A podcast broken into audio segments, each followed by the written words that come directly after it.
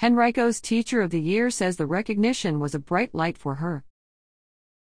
Several Henrico public school teachers were honored during a banquet Tuesday night. The district held the event at the Greater Richmond Convention Center to recognize the five finalists for the Henrico Teacher of the Year.